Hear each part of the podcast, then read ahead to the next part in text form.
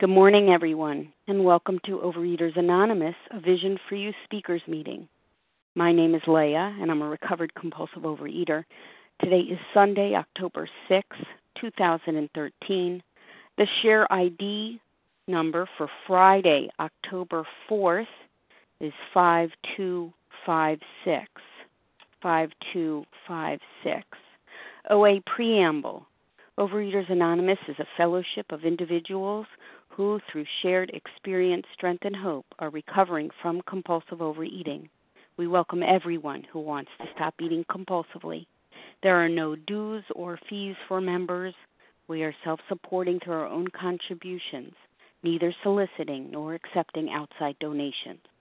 OA is not affiliated with any public or private organization, political movement, ideology, or religious doctrine.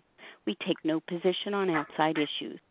This meeting's primary purpose is to abstain, to recover from compulsive overeating, and to carry this message of recovery to those who still suffer. Our sole purpose. OA's fifth tradition states each group has but one primary purpose to carry its message to the compulsive overeater who still suffers.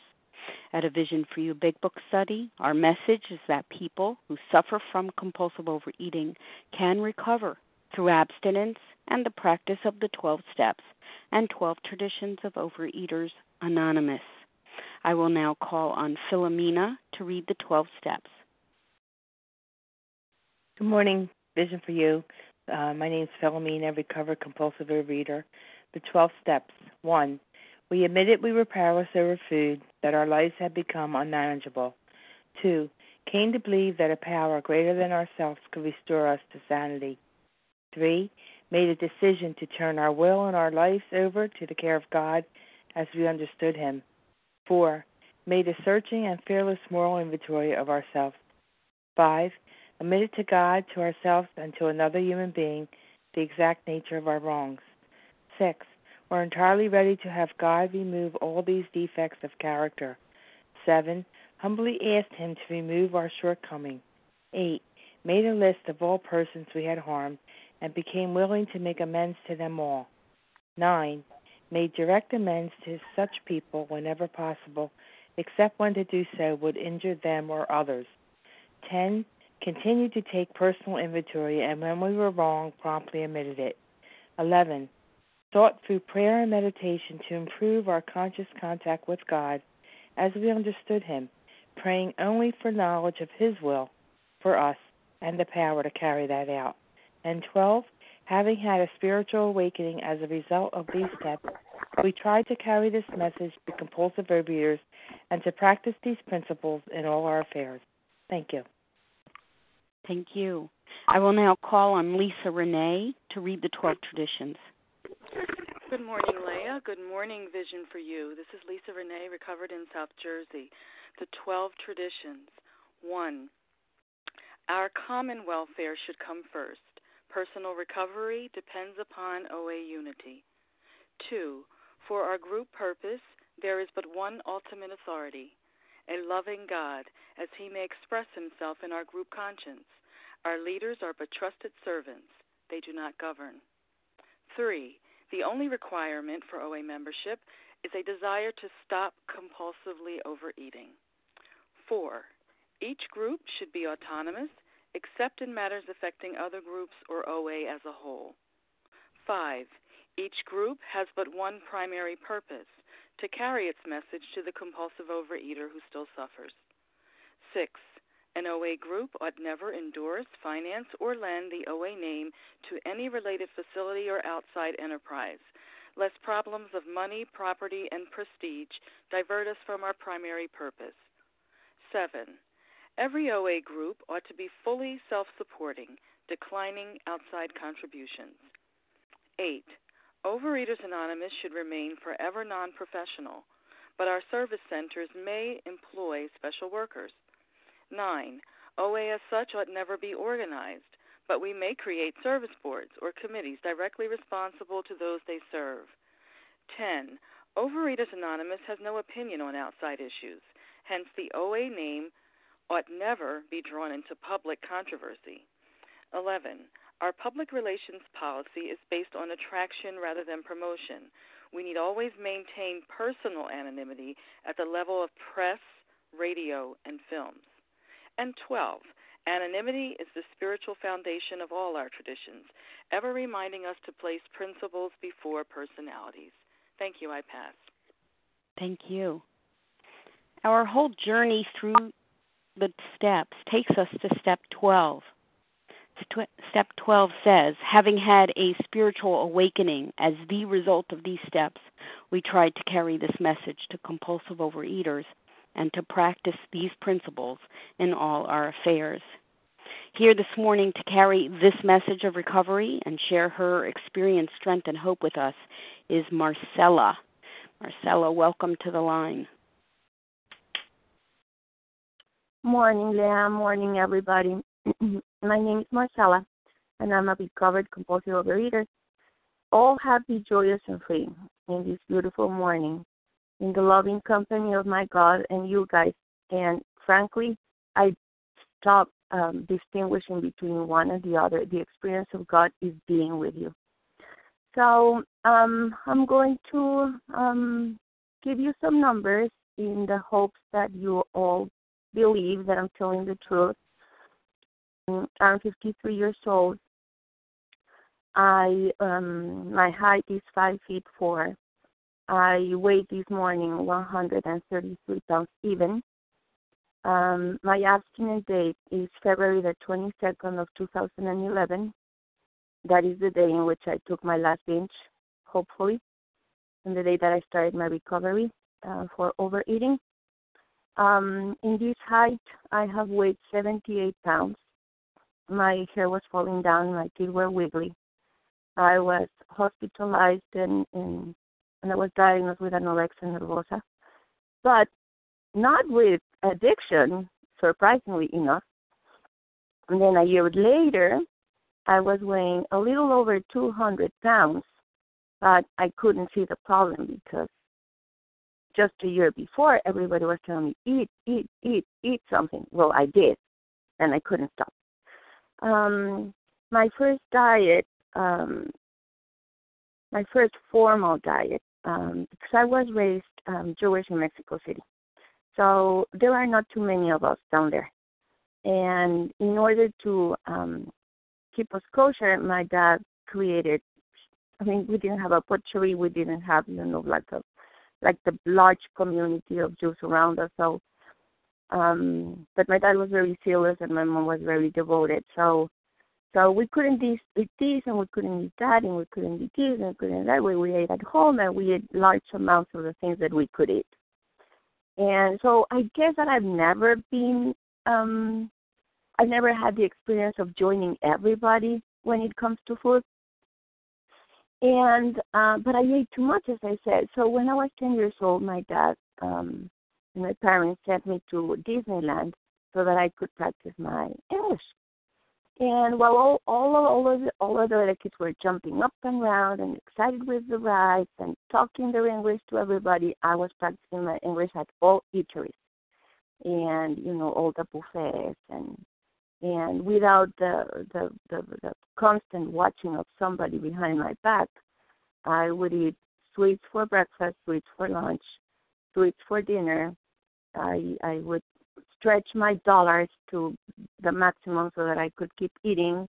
I didn't spend I didn't buy any mementos or any you know T-shirts or you know Mickey Mouse hats or nothing. I just I just I just ate. And um at the end of the second week, um, my my I didn't fit in my clothes. So, but I didn't get worried because I said, well, I'm 10 years old. I have to grow, but I was growing just in one direction.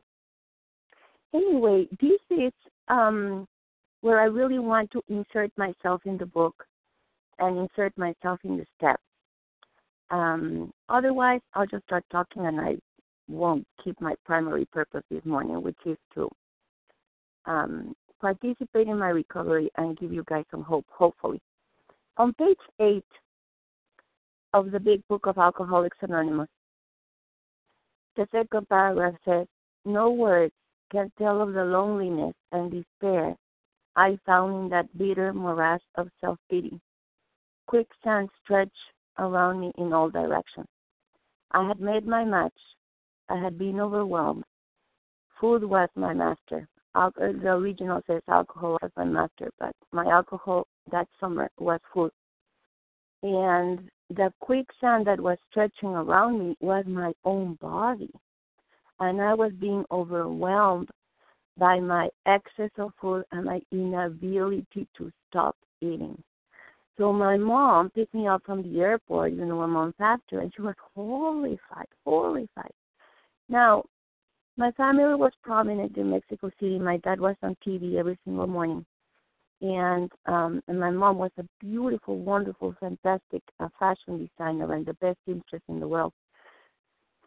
And uh, so my my parents were very concerned with looks because people would take a picture on the street and all of that. So when my mom saw me in the airport, I mean, the, the look on her face, I, I I can still see it. I can still see like, what have you done? So she dragged me to um, back there and then we're talking about 19 Mexico City 1970. It was not that fashionable or that inexpensive. The most popular diet um, club in America. So we went there and and she dragged me there and I dieted and I dieted and I dieted and after eight months of torture, it was torture. I would cry of hunger. I would go to bed crying. I would I couldn't think of anything else. I was supposed to be learning science, math and and American history in Mexico City and, and, and the laws of the religion in which I was born. I couldn't think of anything. All I thought is when is my next meal? and I wonder if my mom is going to be distracted so that I can eat a little more. It was torture. I never want to go back there. And I was only 10 years old. It was only the beginning of my journey when it comes to practicing my addiction. But I want to give you hope real quick because the next paragraph, the next paragraph, it says in the middle of the paragraph on page 8 of the Big Book of Alcoholics Anonymous how dark it is before the dawn. In reality, that was the beginning of my last epoch. I was soon to be catapulted into what I like to call the fourth dimension of existence. I was to know happiness, peace, and usefulness in a way of life that is incredibly more wonderful as time passes. Catapulted. I don't know my English very well because English is not my first language. But catapulted is not smooth. It doesn't take too much time and it doesn't require a painful dragging through the steps. Catapulted is quick, is sudden, and effective. And where are we going to land after the catapult situation? In the fourth dimension of existence. I don't I hope I don't come across as cocky or as arrogant but I'm there. I live in the fourth dimension of existence, having known the bitter morass of self pity and the loneliness and the dark, dark, dark expression of my addiction. How did that happen? Well, I didn't do it alone. Um, I also go to the other um, fellowship, to AA, because when I was in my 20s, I discovered that if I drank enough white wine, I was not hungry. So uh, at the beginning, it was just one bottle of wine instead of four, but then it was two, then it was three, then it was four. Then in my 30s, I discovered amphetamines. And then I started, I said, well, I said in my bright, addictive mind, I said, if I mix alcohol with pills, I won't be drunk all the time, and then I won't need to eat. And that happened. I mean, really, I, I drank so much, and I mixed it with amphetamines and I was on a roller coaster of activity all day long. And no, I didn't eat, and I was so skinny and skeleton, and I could wear the beautiful dresses that my mom was designing and sewing, but I was completely useless. I couldn't tell my I couldn't tell my right from my left or my past from my present, and and I was hospitalized more than once for a psychotic episode induced by mixing alcohol with pills. So that happened to me too. And um, so by the time that I came to a vision for you, I had um, a couple of years of sobriety in the other fellowship because um, I almost died. I almost. I almost overdosed with um, those substances, trying to remain skinny. So I went to AA, and what happened as soon as I put the alcohol in the pills down, I started eating. I started eating as if there were no tomorrow. Um, I was really, I mean, I was trapped. I was like, what this? I was at the end of my rope. I said, what is going to happen to me? I'm 48 years old. I can't drink alcohol. I can't use pills, which was my solution for my fat problem. diets I've been dieting most of my life. It never worked, so it just works for a little bit. Among the many things that I've tried uh, to control my eating problem was uh, join the ultra religious people in New York, and I thought that if I could only you know, join the people and be ultra, ultra, ultra religious, then I could control my eating. And no, it didn't work. I gained a lot of weight. I, I learned a lot of recipes, but I gained a lot of weight. And um, I also um, joined a very strict um, yoga practice, the kind of yoga that you go into a 104 temperature studio and you sweat and you feel like you're having a heart attack. And I also, you know, got their diet and their practice and the meditation according to their directions and all of that. I was flexible and I was strong, but but I was certainly very overweight and and and desperate for food still. So, and um my parents sent me to a, psychi- a psychologist when I was four years old because I've always been very talkative. If you think that I talk a lot in English, you would never heard me in Spanish. Is I just I'm that kind of kid that is restless and and is very active and very curious and talks a lot and jumps up and down and and talks to everybody and so I'm that kind of kid. I'm still that kind of kid at, at age 53. So so um so so that didn't work very well either. And and and i became a psychotherapist in the process. I'm still in therapy. Uh, you're listening to 40 years plus of therapy. And in both cases because i became a therapist when, when i was desperate i told my, psycho- my psychologist am i going to be in therapy my whole entire life? And he said yes you'd better start uh, you better start practicing sitting on the other chair anyway, I'm not going to say um, that psychotherapy or, or a yoga practice or or the sincere devotion to one's religion is useless. But it was useless when it came to my problem with addiction.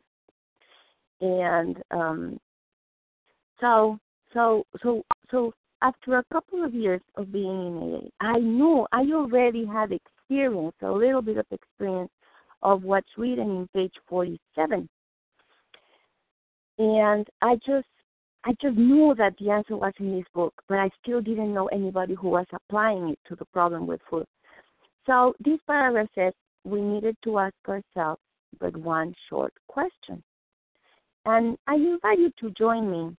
It doesn't matter, regardless of where you are in your recovery. Even if you've been abstinent and in recovery and recovered for like 50 years, ask yourself this question Do I now believe or I am even willing to believe that there is a power greater than myself. Now, we're not talking about the traditional religious God. We're talking about a choice of word that that is part of American culture already. Power greater than myself, the higher power. We're talking about the specific experience that has worked and keeps working for alcoholics for drug addicts, for compulsive shoppers, for um, compulsive overeaters, for many, whatever, if, you, if, the, if the compulsive word is attached to a human behavior, I believe in this book, and I believe in the process described in this book. So, this book has been translated to, I think it's 47 languages, 47 languages, all over the world. It works for all kinds of people for all kinds of addictive um, behaviors. So I turned to this book and I said, it's working for alcohol and pills. It is going to work for me with my problem of food. So there you see I found I inserted myself in the pages of this book. As soon as a man can say that he does believe or is willing to believe, we emphatically assure him that he is on his way. And this simple cornerstone keeps building, as I'm speaking, a wonderfully effective spiritual structure. Now, I know that for practical purposes we say, I am recovered. What we mean by that is that we went through the process with a sponsor and we we we we join a group and, and, and we have experienced a spiritual awakening and we're living our lives trying to carry it on. And the good news about this process is that it's just as progressive as the disease. The disease progresses, we know that when we read, you know, the chapter of um, the people that relapse, um, um, how it works, and more about alcoholism. If we don't do anything about our problem, we'll get worse and worse and worse and worse and worse with the years. And for people that are not alcoholics yet, but are compulsive overeaters, that doesn't mean that you'll never cross that line. Because I see it every day. I see it every day. Like um, somebody goes to our halls for uh, compulsive overeating in one of its expressions. They've never um, experienced anorexia or bulimia, and then the disease progresses, and it, it just takes it just takes a life of its own, and it never stops. So, so the book encourages us to be very humble and very patient and very curious too and keep learning through ourselves among ourselves among among one another to keep learning about the sneaky nature of this disease. Anyway, so I knew, I knew, we, even without knowing you guys, I knew that this book would work for me. So asking, asking, asking around, I uh, found the phone meeting because um, I know that I have uh, more than one expression for my addicted soul. But my problem is that I only have one body. I know I only have one one day, and it only has 24 hours.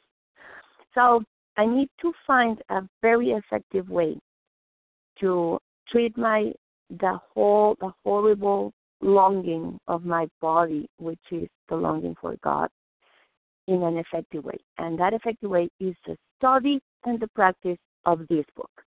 So I found you guys. Oh, I just it was May May the seventeenth of this last year. I already had stopped binging. I already had that. Some people in my AA meeting um, know how to do that, so I did it already. And surprise, surprise, there are alcoholic foods. Now I know that we have heard we sometimes we say um, for alcoholics, it's easy because you just don't drink and that's it. No, it's not. It's it's exactly as easy as it is for us. Alcoholics can drink. We can drink coffee and, and, milk and and water and other beverages. The only substance that we need to abstain from is alcohol. The exact same happens for us. The exact same happens. That that's the way that I understood it for myself. Oh, of course I can eat. I just have to abstain from the foods that in my particular body function like alcohol. And that was such the breakthrough. I was just delighted because I have a very good list already.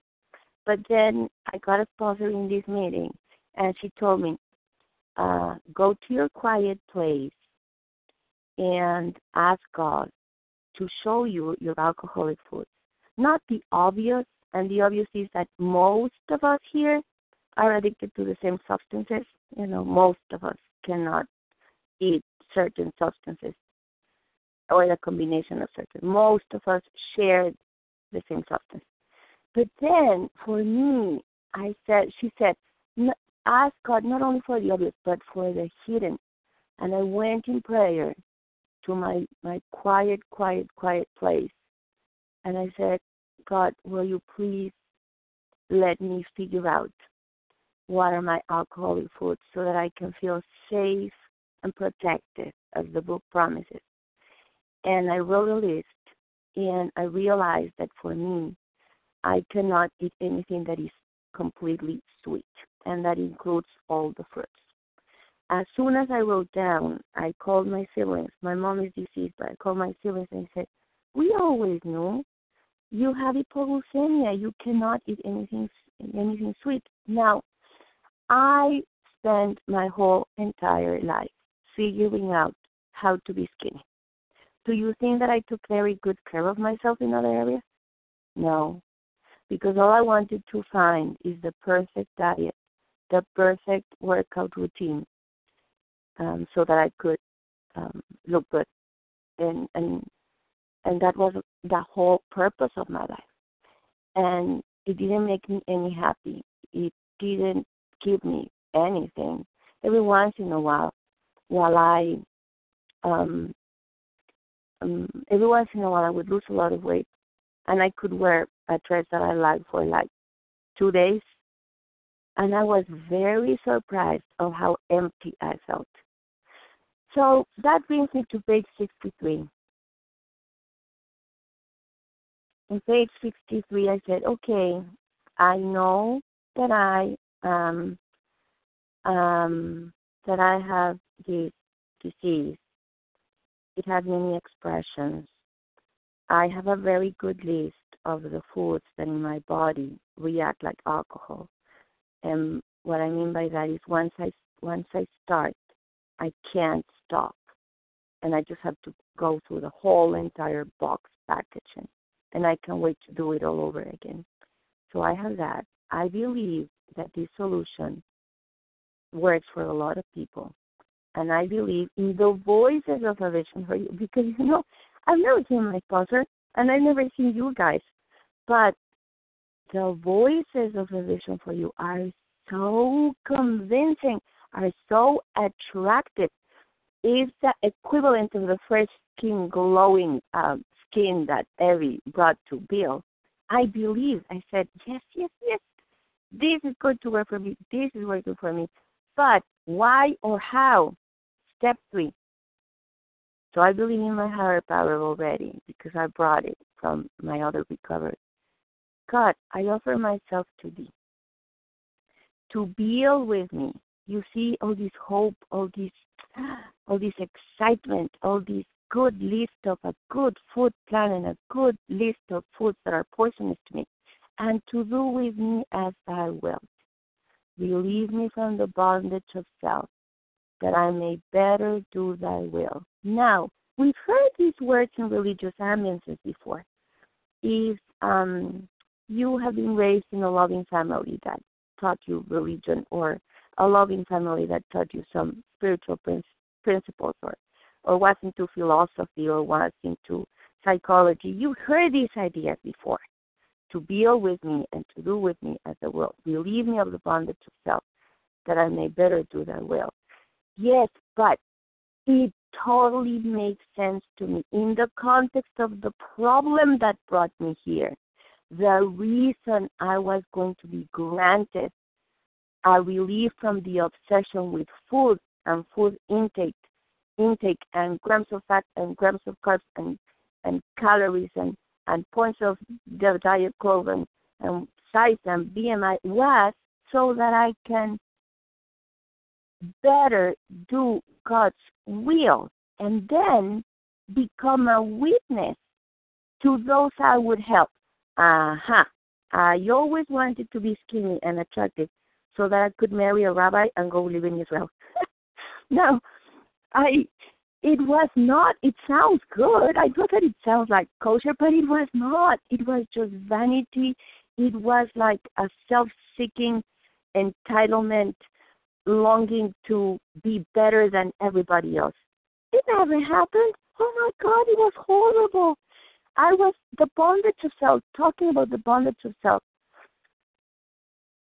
counting um constantly worrying about how much I ate, how do I look, how many pounds do I need to lose. Um, hungry, that's another one. Hungry all the time. Hungry all the time. Looking for love so that I could get married and and and go to some Disneyland of sorts. It was delusional. It was I was living in non-reality. Anyway, so I offered myself to God and I said, "Here I am. I um I am going to follow direction. I am going to um, listen to my sponsor, listen to a vision for you every day. That doesn't take away my face-to-face meeting every morning that I go to every morning, and the step work that I'm doing with people. So so, what are we left with? What I was left with? There's no food. Um, the food is down. My faith is high. What am I left with? Resentment, of course. Resentment. What is the definition of resentment in the context of this of this uh, work? Anything that feels bad and gets stuck in my brain. That's a resentment. It can be fear. It can be shame. It can be extreme longing for something the self pity, feelings of entitlement. Um, uh, what else? What else? I'm really good at shame and fear. That's my thing. And I don't do anger very well, although sometimes I surprise myself. But um, so angry, suspicious, lack of trust. So we're in page 66. It is plain in the second paragraph. It is plain that a life which includes deep resentment leads only to futility and unhappiness. And to the precise extent that we permit this, do we squander the hours that might have been worthwhile. Now, in the business of resentment, this resentment is infinitely great for people like us. We found that it's fatal. So, I am not only addicted to enormous amount of food, and certain foods in particular. I'm also addicted to my flawed thinking. And it can be fancy or real. Is that crazy? It doesn't have to be real. It can only be fabricated in my mind. I'm addicted to that. A very quick example. Um, I'm a preschool teacher, and I have a new a new partner and I didn't know him, and I have never worked with him. So, because my mind always goes to shame and fear, I go, oh my God, this guy, he has so much more experience than I do, and he's way more talented than me. Oh, I wonder if he's going to like my routine. I wonder if he's going to like my layout of my classroom. I wonder if he's going to tell me what to do. By the time I see his face for the first time, my stomach is a knot and my mind is a mess. So it says, but what can we do about it? We could not wish them away any more than alcohol. So, second powerlessness in the book. I'm powerless over my compulsive overeating and my substance of choice. And I'm powerless over my resentment. So here we are. We have very clear instructions of how to write a fourth step you know, the first column, the second column, where where does it hurt? The second column, where does it hurt? And the third and the fourth column, what was what is my active role in it? Now, having written all of this, it still doesn't work because it's just of knowledge.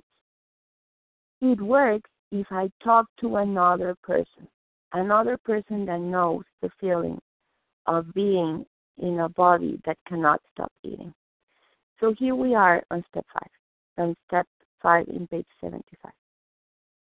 We pocket our pride and go to it, illuminating every twist of character, every dark cranny of our past. Once we have taken this step, withholding nothing, we are delighted. We can look the world in the eye. We can be alone at perfect peace and ease. So the fourth step is like a messy closet. Pack with uh, clothes that don't fit anymore or are out of fashion. And I had one of those for real because dieting all my life, I had size 4 to size 24 in my closet. And out of fear, I couldn't throw anything away because what if this is the year in which I lose the weight? Or what if I lose control again and I will need this um, 24 size dress again? And um, in the fourth step, we um, we read that this is not a punitive, accusatory inventory. It's a very practical thing. So we open the closet of our souls and we say, okay, what do we have here? I have this hideous bridesmaid dress, you know, purple, full with ruffles, that I never I wore once. Why do I keep it here? That is the equivalent of shame in my body. Why do I keep shame in the closet of my soul when it is very obvious that it doesn't work? Not only it doesn't work, it leads me back to my addiction. So now we see there are two kinds of triggers that I know so far. The first one is eating a little bit of the substance of my addiction in my mouth and swallow it. That triggers the, the chemistry, the physical longing, yearning for more. But then this is how I trigger my addiction too. If I keep using my non fashionable emotions that feel so familiar. But we're in step five.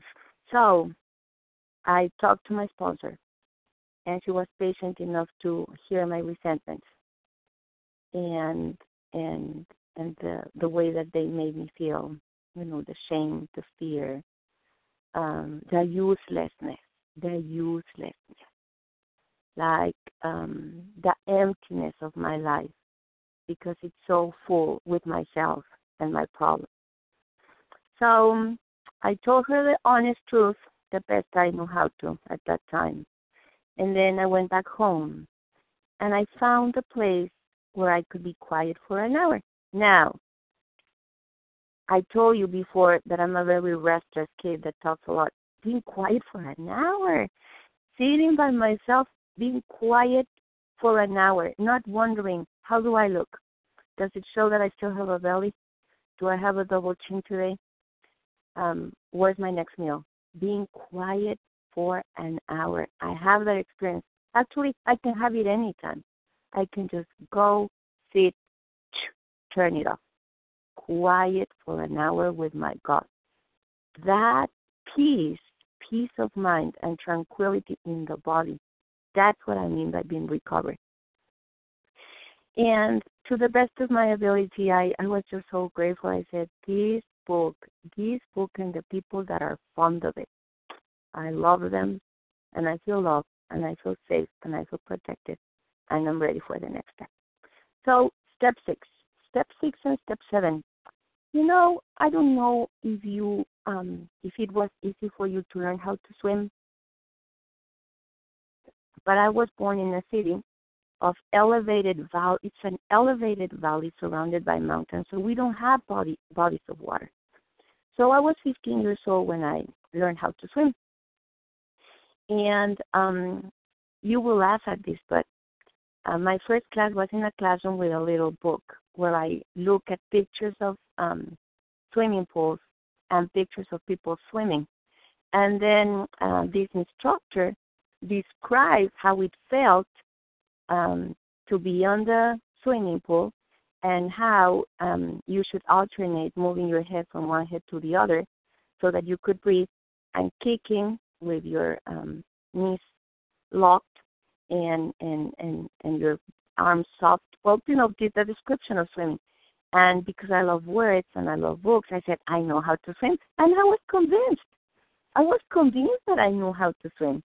Okay, the following day, I faced the, the, the swimming pool, you know, and I'm on the jumping trampoline. And then, and then the instructor says, you know how to swim? Go. And he pushed me into the swimming pool. Oh, now once I went to the to the water, I realized I don't know how to swim. The steps are just like that. So step six was my swimming pool. Yeah, all the theory is in place.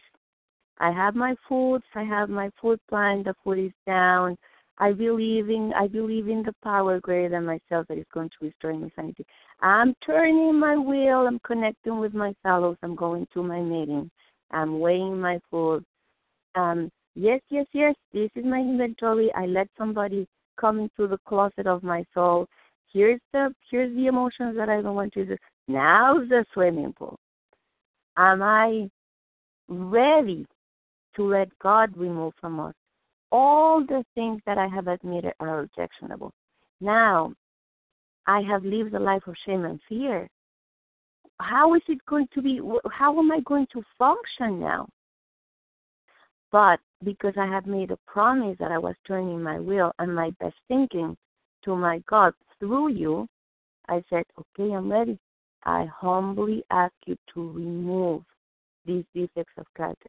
Not that I, not so that I can be comfortable, but so that I can be useful to you and my fellows. So, and my motivation was different, and my outlook on life is already changing a little. So, in step eight, I made a list.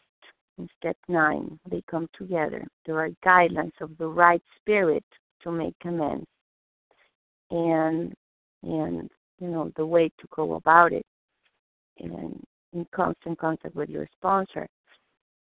And so here in step nine, making not saying I'm sorry for the nth time. Oh, I'm sorry I didn't pay attention to you because I was too busy counting calories. I'm sorry that I didn't go to your birthday party because I was afraid of food. I'm sorry that I forgot to meet with you or that I haven't had a success in my career because I've just been in the hospital dieting or or making myself sick on purpose. Not I'm sorry, but I was living in a lie. I was wrong. Is there anything I can do for you now? So that was the final rearrangement of my inner emotional skeleton because all the promises are true and they fall short. The promises are increasingly wonderful and increasingly interesting. And living on step 10, 11, and 12 um, are such a way of life that is not a burden like my diets used to be. It's just increasingly interesting, as I said. And um, so we come to the final steps that are written on step on page 84 to 87. My favorite line here is, and we relax and take it easy. Not as not as not as if we were lazy, but we have a place to relax and take it easy. What is that place? The collective you, the collective you, a vision for you. OA as a whole, all the people that are today hoping that this work will work for them as well. That's where we relax and take it easy. And um, I wish I could tell you more, but I'm very eager to hear you as well. Thank you for my life and thank you for my recovery. And that's all I got.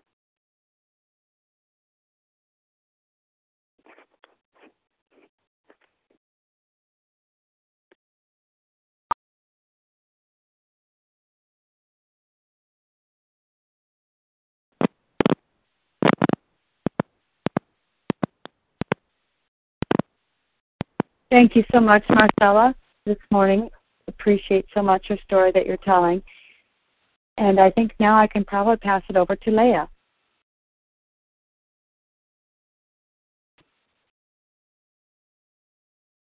It looks like maybe there's a little bit of t- uh, technical difficulty, but what I would like to do, uh, for sure, thanking you, Marcela, for your story, would like to be able to open it now to um, questions and answers for anything that Marcela was sharing about today about the program of recovery. Are there anyone? Is there anyone out there that would like to ask Marcela a question this morning? Press star one on your phone keypad.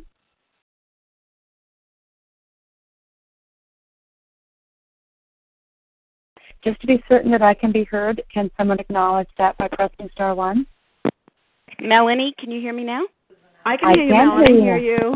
Oh, good. Thank you so much.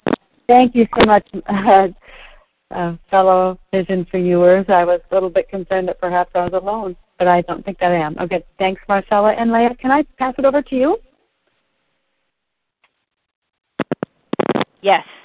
Thank you. Marcela, thank you so much. I'm sorry for the uh, technical difficulty there. Thank you for sharing your experience, strength, and hope with us this morning. Now we open the line for any questions you might have related to the program of recovery, anything that uh, Marcela shared this morning.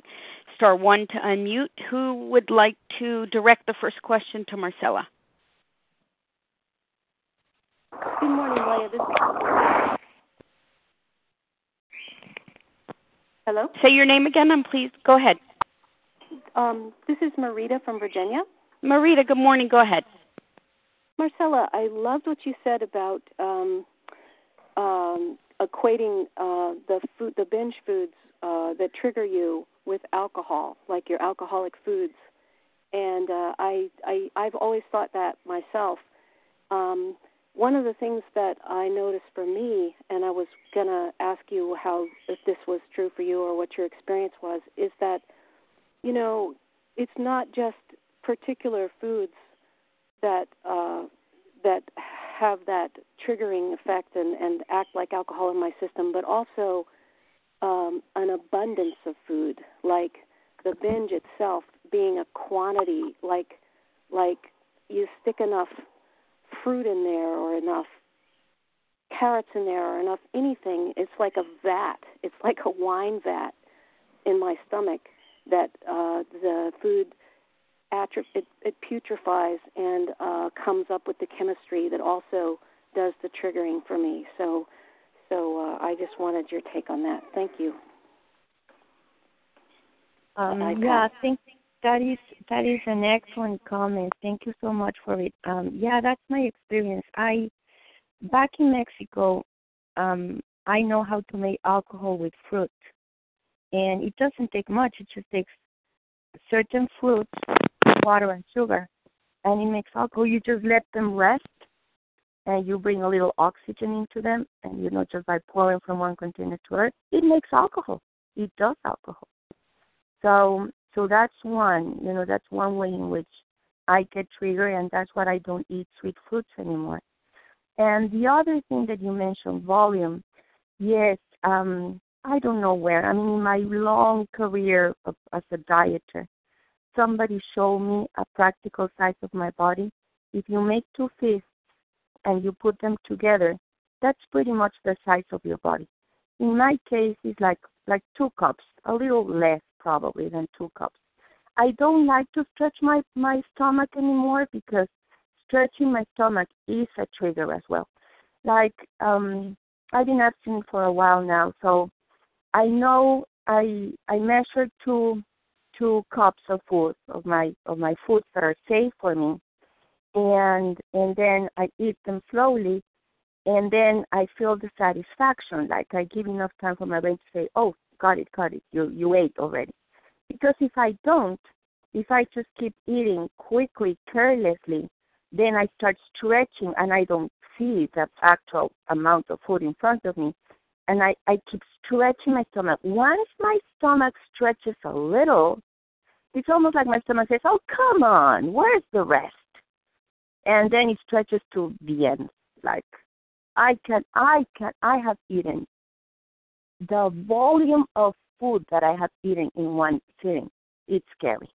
So yes, thank you so much for mentioning volume as well. The quality of alcoholic food and the volume. Yes. I hope that helped. Thank you, Marita, for the question. Yes, thanks so much for your share. I really enjoyed it. I pass. Who's next?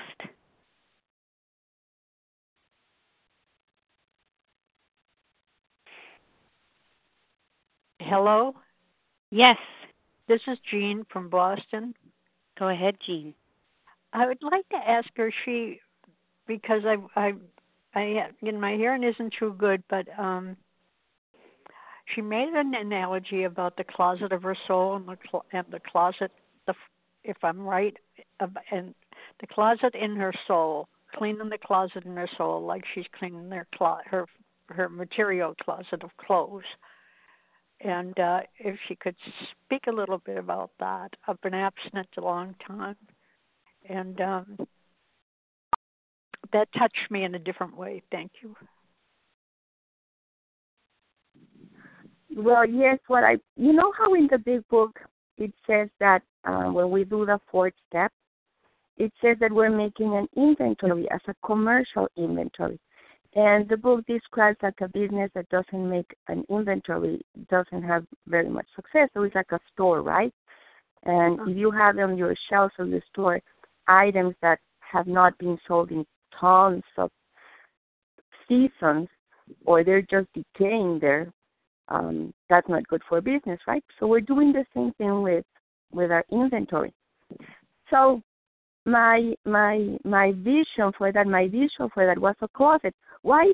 Because in dieting, I had all sizes in my closet, but now I'm opening not not my physical closet to my sponsor.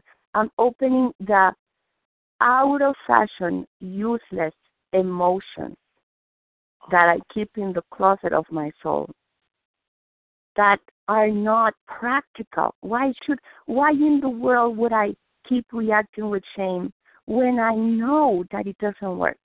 Why do I keep reacting with fear when I know that it never gets a, a good outcome?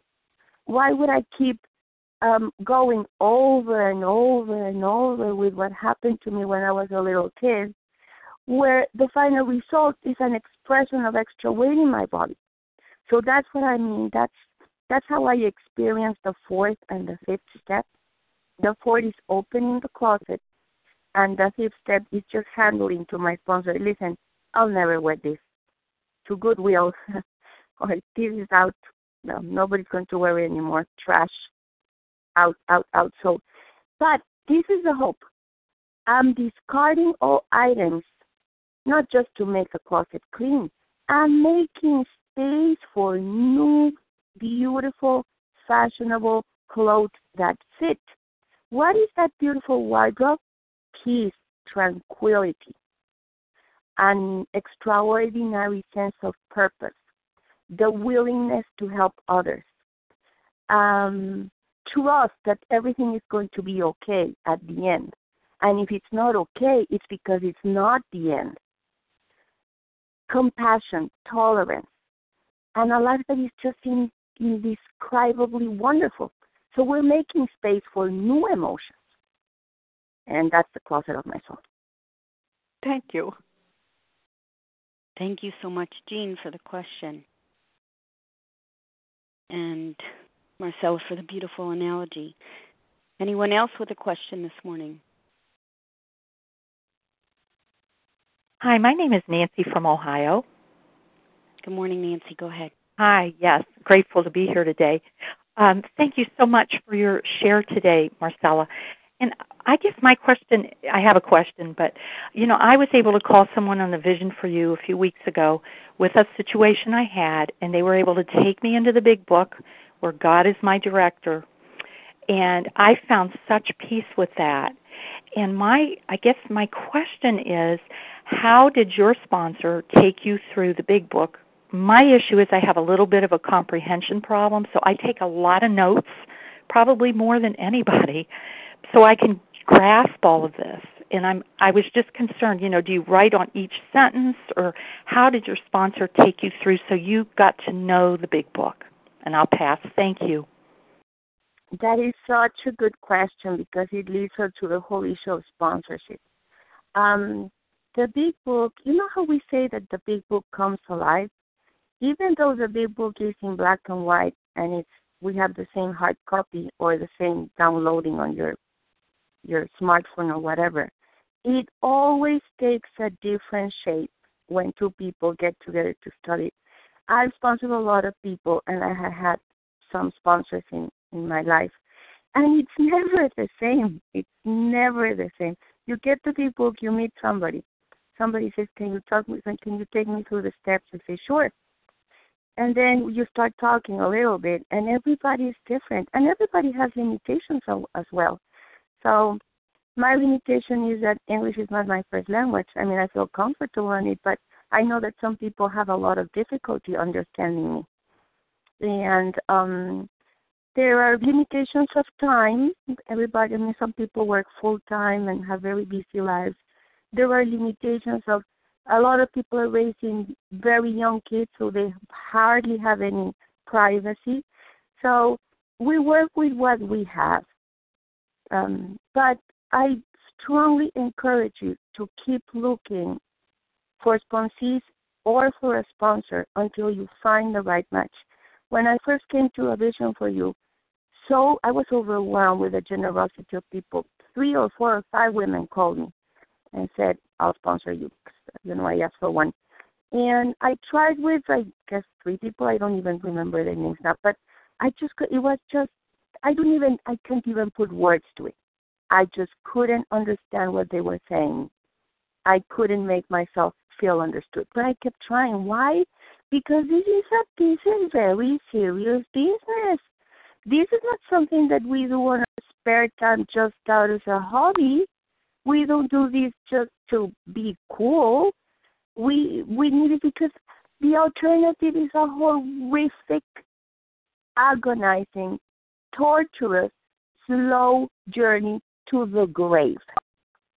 So that's why we keep trying, keep trying. Now, are we ever going to be done? No.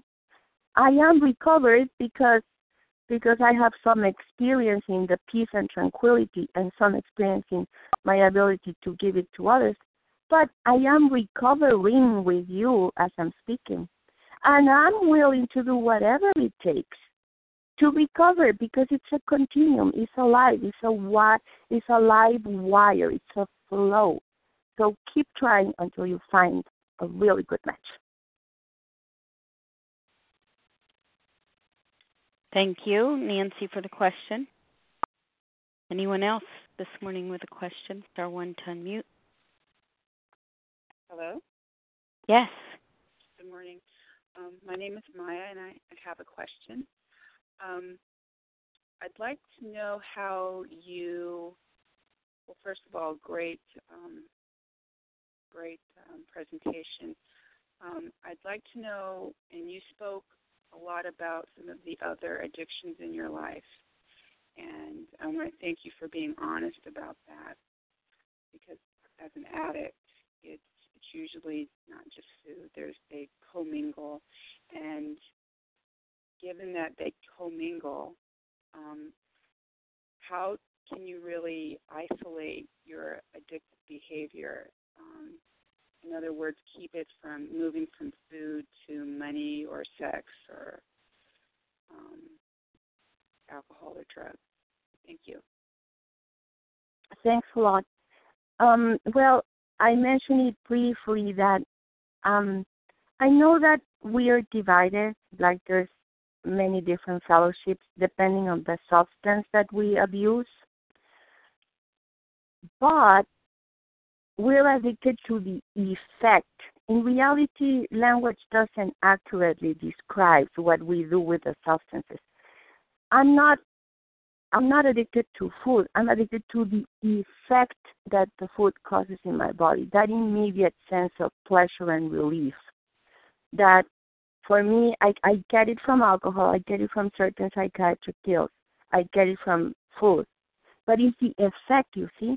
It's the effect any substance that you abuse in an, with an addiction will kill you, will kill you.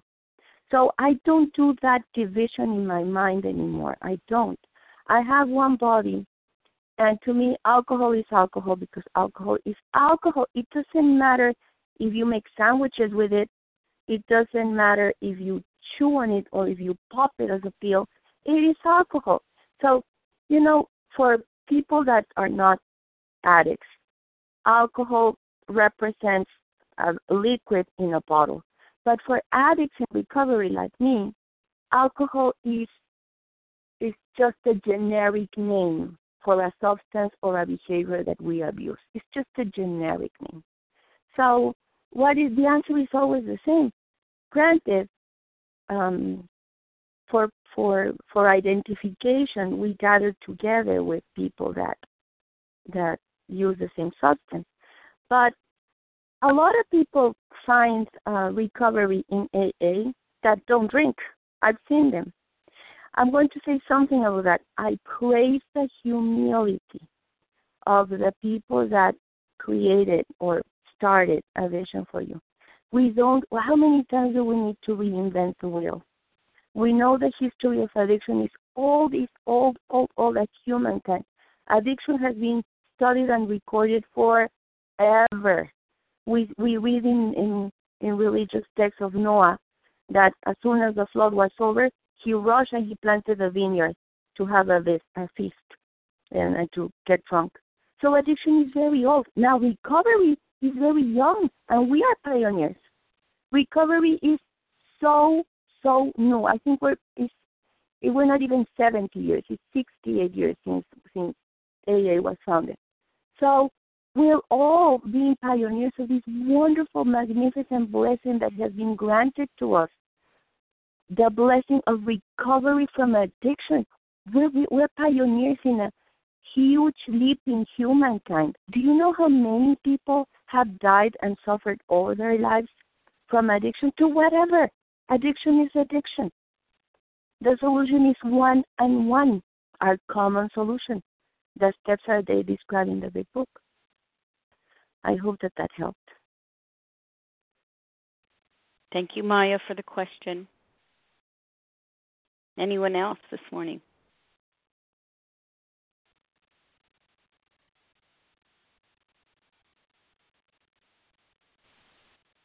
This is Susan. Good morning, Susan. Good morning. Thanks so much to both of you. I'm outside, so I will say thank you in advance for the response, and then I'm going to mute myself right after the question because it's loud here.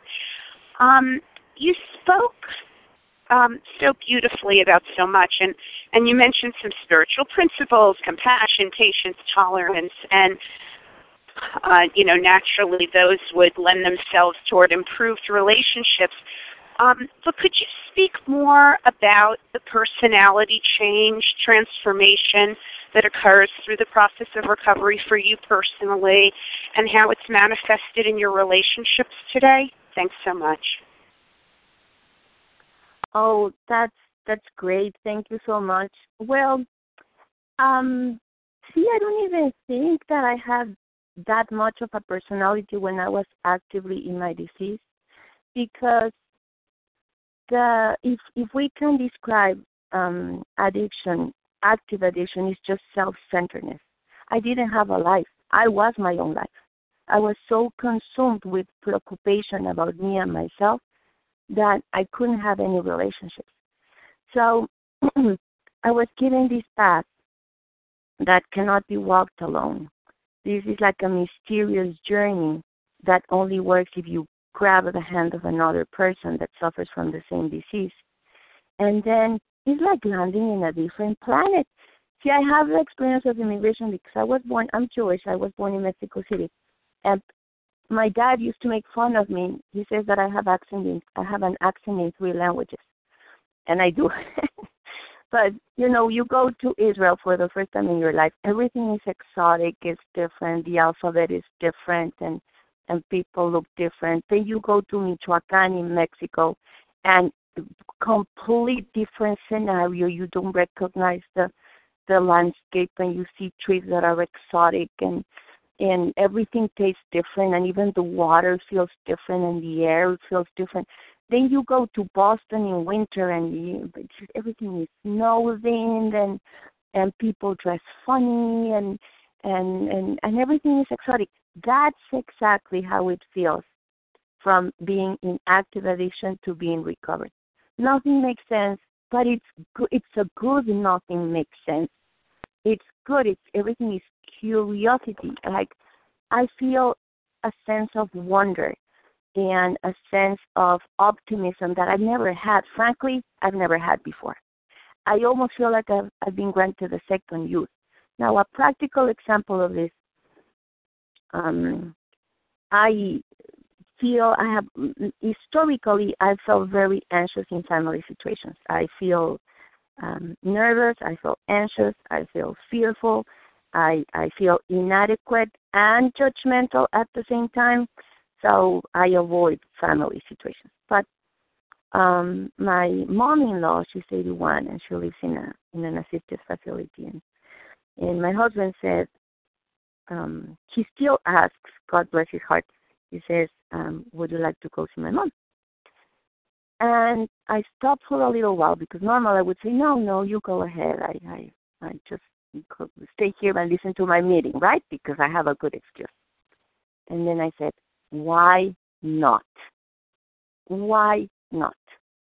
So off I went, you know, to Peabody to visit with my mom-in-law, and a little bit of the old feelings were like, "Oh, what am I going to say? Am I going to get bored? This is my day off. I should be doing something more fun.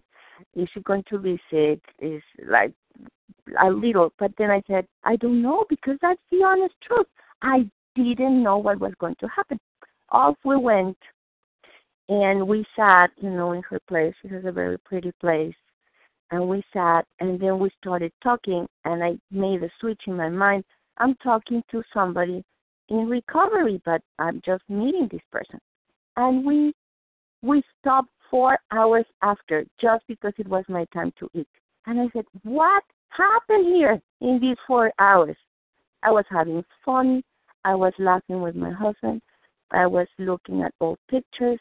We were, you know, jumping from Italian to English to Spanish to who knows what we were we were having fun and she was delighted to to have a visitor and and I was not hungry and then I stopped and I said I I guys I have to go to eat. Oh let's go eat together. We ate we ate together and I had so it was such it was a revelation to me. This is not me. That's what I can tell. This is not me. Who is this person? That from the outside looks generous and caring for an older person who gave my husband his life. That's not me. That's the person that you together collectively keep creating as I'm speaking. And that's what I need what I will need you forever. I will need you forever, forever. That's another one. You know, I was not aware that in order to have a a good, healthy life, I needed anybody. We are very special, very curious piece of equipment.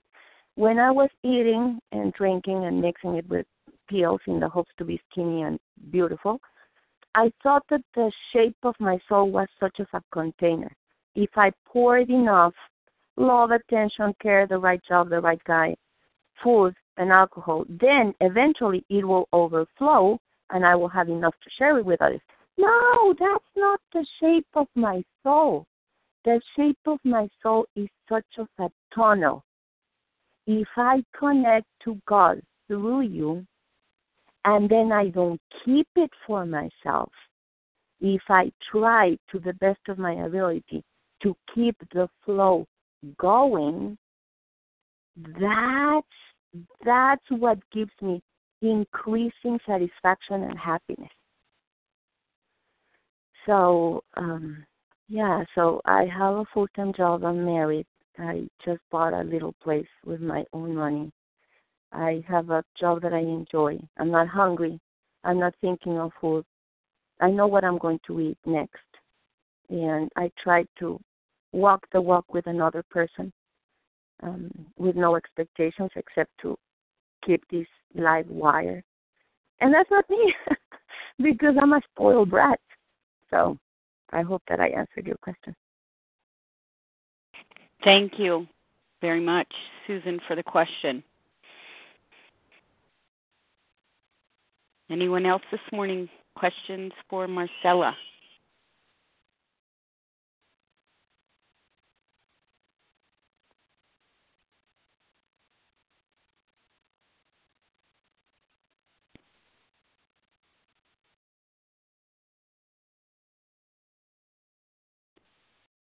Star one to unmute. Going once. This is Elaine in Massachusetts. Elaine, good morning. Uh, good morning. This is, this is Jean again, and I don't know whether because I didn't get it in at the beginning of the meeting whether Marcela gave her telephone number or not. Okay, Jean, we will get that. Elaine, go ahead with your question first. Um, I, I had already asked my question. I just called this back because I just wrote down her name because yes. she gave me such good advice. Okay, I'll Thank wait. you. till- Thank All you so much. Mm-hmm. All right. hmm Elaine, go ahead with your question. Marcela, thank you so much for your share. It's been great to hear you. And um, I am wondering if you could speak a little bit more to step 11, uh, your practice of prayer meditation. Thank you. Yes. Um, well, step 11, step 10 and 11 kind of blends in the big book. So it is a combination of both.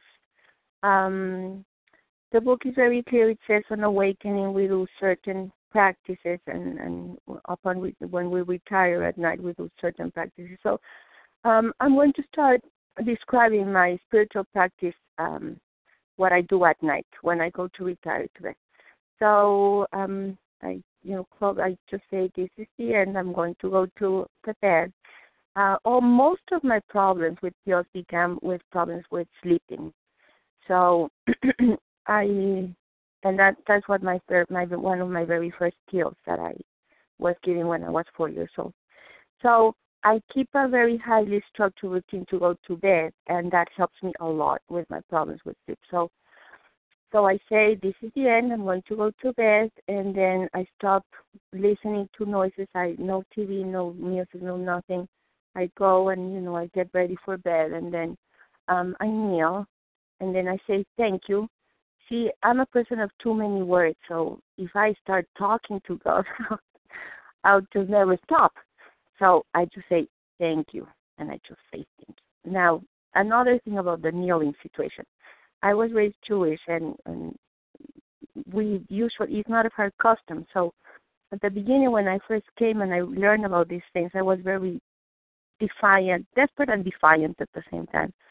So I was told, just try it. That was the beginning of my curiosity. I wonder if it feels different to kneel.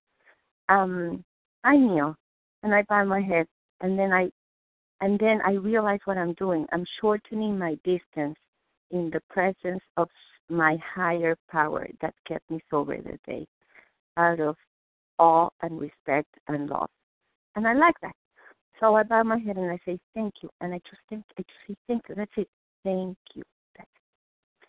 Then I sit down and I read my formal prayer from my my from my siddur, from my prayer book, and then I go to bed. That's it. And um, the writing situation, I don't write my ten step at night because, as I said, um, I'm just too wordy. In the morning, that's the first thing that I do. How am I going to start my day? And I open a little notebook that I have and I look for resentments. Most of the time, I'm telling you the truth, I don't. They're they're, they're not. They're not there. There is more curiosity. What fuels me these days is curiosity. So I make my plan for the day, and then I carry that notebook in my bag. If something bothers me, or if I get worried or preoccupied, or if I get fearful, or if I feel shame, I go to the bathroom with my book and I do it right on the spot. I just do my four columns the person or the situation or the principle, the cause of the resentment, where does it hurt, and what is my role in it.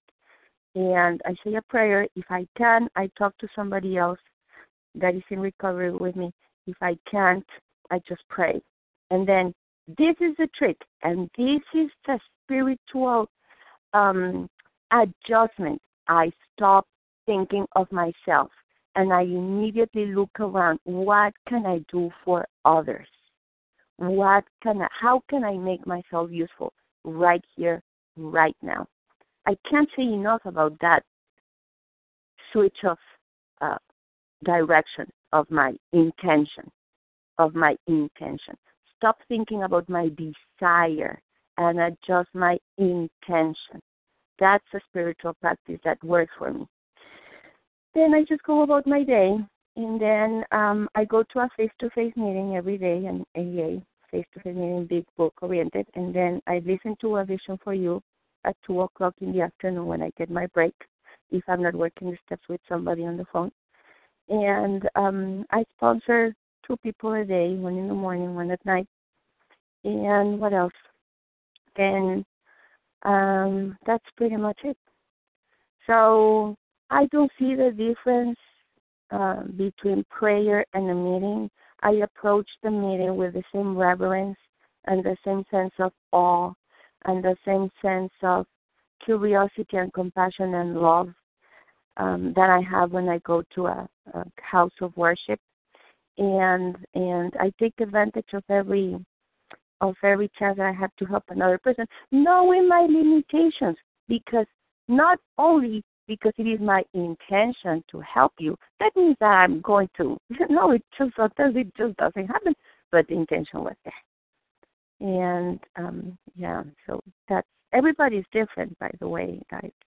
Nobody has the exact same spiritual practice, and that's okay. That's actually this, unless you make this program absolutely custom tailored to yourself, you'll drop it pretty soon. So, yeah, I hope that that helped. Thank you very much. Thank you. Thank you. Marcela, can we get your phone number? Oh, absolutely. My I live in Boston.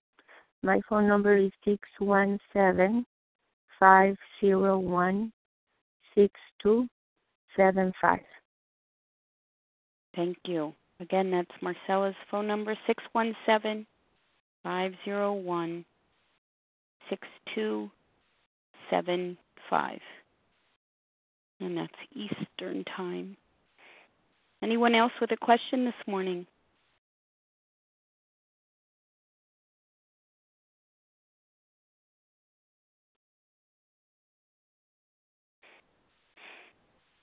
Okay, I'll take that as a no. All minds are cleared. Marcela, we thank you so much for your time and sharing your experience, strength, and hope with us.